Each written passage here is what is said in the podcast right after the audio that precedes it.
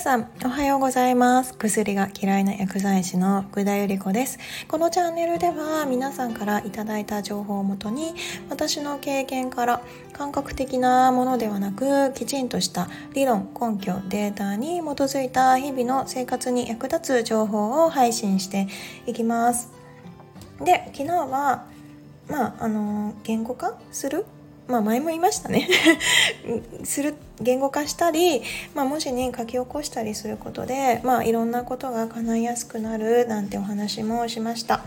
で今今日私はちょっと全然関係ないんですけれどあの島に来ています。まあ、島がすごく大好きなのはやっぱりあの人の温かさであったり、まあ、ずっと東京の一番真ん中都心に住んでるんですけれど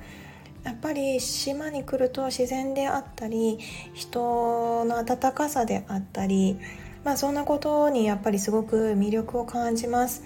で今来てる島は、えー、薬剤師とか、まあ、医療機関がないそうなんですこの島内に。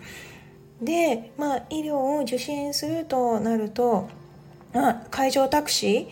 ーであったり、まあ、ちょっと本島の方に行かないとないですよなんてお話もしました、まあ、ずっと東京で働いてきた身としてはあ日本東京じゃ考えられないけれど、まあ、こっちじゃ普通なんだって。で薬もあの東京だと午前と午後、まあ、もう一つすごければ夜とかで3回でこう分けて納品してくださったりして本当にすごく便利なところに住んでたので島だともうそんなことはなくて、まあ、取り薬もまあ1日に1便ある、まあ、頼んで次の日みたいな感じだっておっしゃってましたね。まあね、なんか、まあ、それをどう捉えるかですよね。まあ、不便だと思うかまあそれがいいと捉えるか。から東京はやっぱり医療機関も多いから救急車の音がもうすごくひっきりなしってなっていてでもうなんでこんなに救急車の音すごいんだろうって。まあ騒音がねやっぱりあの体に悪影響だっていう話もしましたけれどこっちに来ると騒音とかなくて本当に海の音であったり自然の音であったりそういうのが聞けると本当に体も心も元気になるなっていうのはすごく感じました。まあね、それもやっぱり東京のね、ざわざわしたところにずっといて、たまに来るからかも、なのかもしれない。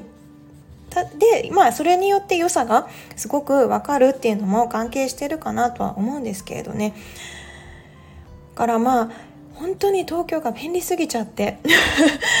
便利すぎちゃうから、まあ余計にこっちの医療っていうのがまあ考えられない。まあある人に、まあ私もっとすごい島に行ったことがあって、まあ、東京都なんですけれどあの父島っていうところに行きました。と交通の期間は、まあ、24時間こう船に乗っていてで6日に1本の船しかありません。6日に1本の船のみなんですよ。ドクターヘリも飛んでない飛行機も一切飛んでないところでした。まあ、あのお医者さんは隣の母島だったりにまあまあ1名はいるみたいなんですけれど、まあ、その父島自体にいない時もあるっていうお話も、まあ、島の人から聞きましたね。今いるところは、まあ、海上タクシーだったり、まあ、そういうので行けなくはない距離なんみたいですけれどまあ、そういう24時間の船でしか行けないであのもし何かあった時どうなるんですか？ってお伺いしたらですね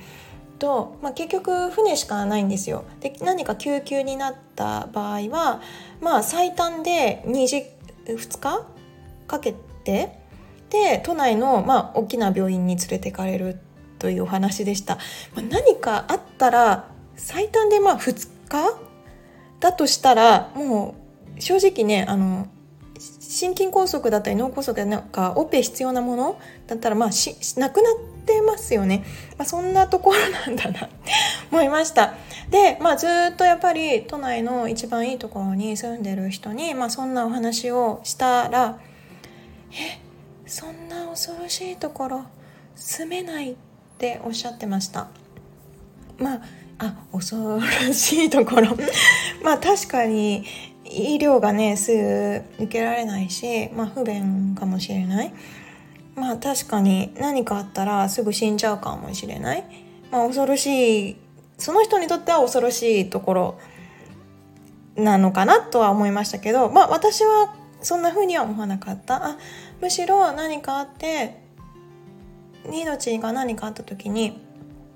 あまあなんか下手にあの生き延びられ生きながらえちゃってる人たちも見てきて、まあ、それで大変な思いもされてる方も見てきましたので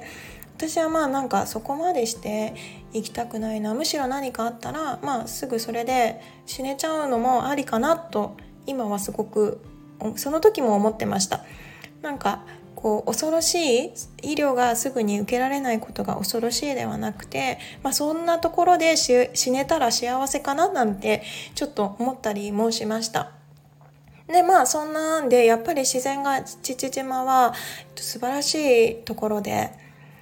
でまあやっぱりそこで自然を眺めてたら結構こう気分がすごく落ち込んでた時だったんですけれどすごく元気になったんですね。やっぱ自然の力ってすごく大きいなと思いました。でやっぱり日本の島にすごく住みたいんですけれど結構ね島の事情もいろいろ厳しくってまあ結構私いろんな島本当にその父島以外にもいろんな島に行きました。で島に行くとやっぱりもう高齢化が進んでいて若い人たちってやっぱり来ないみたいなんですねみんな本島の方に行ってしまうと。でやっぱり島って自然がそれなりに綺麗なんですけれど、まあ、空き家はいっぱいあってもこう住める住むように改築したりとかもうそういった住む場所が必然的に不足してたり、まあ、不動産屋がなかったりで本当に私が一番行きたい島なんかは、まあ、結果と島の人たちですらなんホテルだったりそうだったりそういったところに住んでるんですけれどのその島の人に聞いたんです。これだけねいっぱい住みたい人たちがいっぱいいるにもかかわらずどうしてそういうものを建てないんですか？建てたりこう改築したりしないんですかね？って言ったらまあねこうやっぱ高齢化なのと改築したところで、まあ、水回りだったりそういうのがこううまくいかなくてでなんか後々文句言われたりこうクレームになったりされるのがすごく嫌だからっていう話を聞いてあそうなんだ。なんかもったいないなと思いましたね。なんか本当に空き家は本当にいっぱいあったり住める場所もいっぱいあって住みたい人たちもいっぱいいてね住めたらもっと島が活性化して若い人たちも来るんじゃないかなって思うのに、まあ、クレームになったら嫌だからとかなんかすごいネガティブなまあね分からなくはないですよその気持ちは。だけどまあなんかそういうのがもう年だし怖いからとかって言っててなんかすごくもったいないなと思っちゃいました。島ってねあの自然がいいだけじゃなくてやっぱり食べ物だったりの食事はすごく美味しかったりします野菜とか魚だったりもうそういうのは素晴らしく美味しいですねで特に南の方は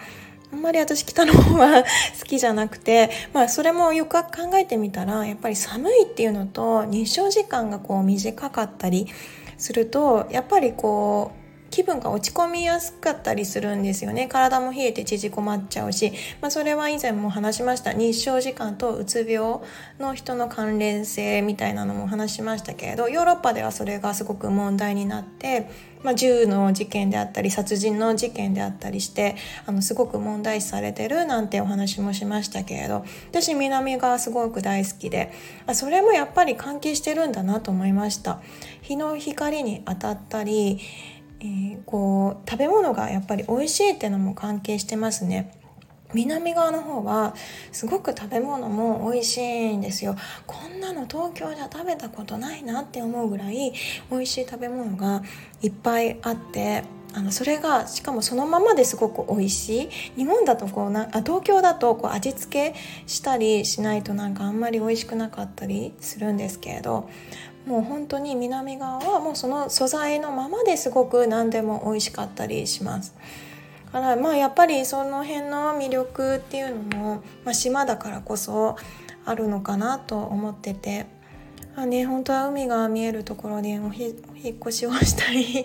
ですけれどねなかなかね難しかったりしますその島事情ってやつですか。ね、お試し移住のそういったところもあったりするんですけれどあねお試し移住してもやっぱり住める場所まあそこから少しずつ見つけたりもするみたいなんですけれどね。本当島いいです。こうちょっと気分が落ち込んだら東京とか、まあ、人混みが多いところにいる人はたまに行くとこう気持ちが現れて。それはねやっぱり人混みのこうやっぱ東京だと人混み以外にもあ電磁波の影響も大きかったりします。視線が近いとねアーシンググラウンディングとか言いますけれど電磁波をこう放放散体に溜まった電磁波を放出させる効果もあったりしてすごく体にもいい面がすごく関係しています。で日の光当たってビタミン D 合成されて骨も強くなってセロトニンっていうホルモンが出て あのやっぱり自然に触れ合う日に当たるっていうのはすごくいいこと。まあそれがやっぱり島の人たちの性格であったり、まあ、人柄にも影響されるんだなと思いました。東京は本当にせかせかしてイライラしてなんか生きてるのが辛そうな人たちばっかりな気がして。まあそんな人ばっかりじゃないんですけれどね、まあ、やっぱり東京にはすごい人たちもいっぱい来ていて、まあ、そういう人たちと話せたり世界中からいろんな人が来るので、まあ、そういった良さもあったりします。どこがいいか悪いかまあいいところもあって悪いところもあってどれを取るかなって感じかなとは思うのであねたまにはこうやっぱり気分転換だったりぼーっとする時間デフォルトネットワークって言いましたけど頭もぼーっとさせる時間も重要だったりします。ぜひねあの都内はねやっぱりこう常にせかせかしてぼーっとする時間もなかったりする時もあるのでまあ、ぼーっとする時間もぜひたまにはとってみてください。今日はこんな感じでおしまいにしようかなと思います。今日も良い一日をお過ごしください。Have a nice day. Bye bye.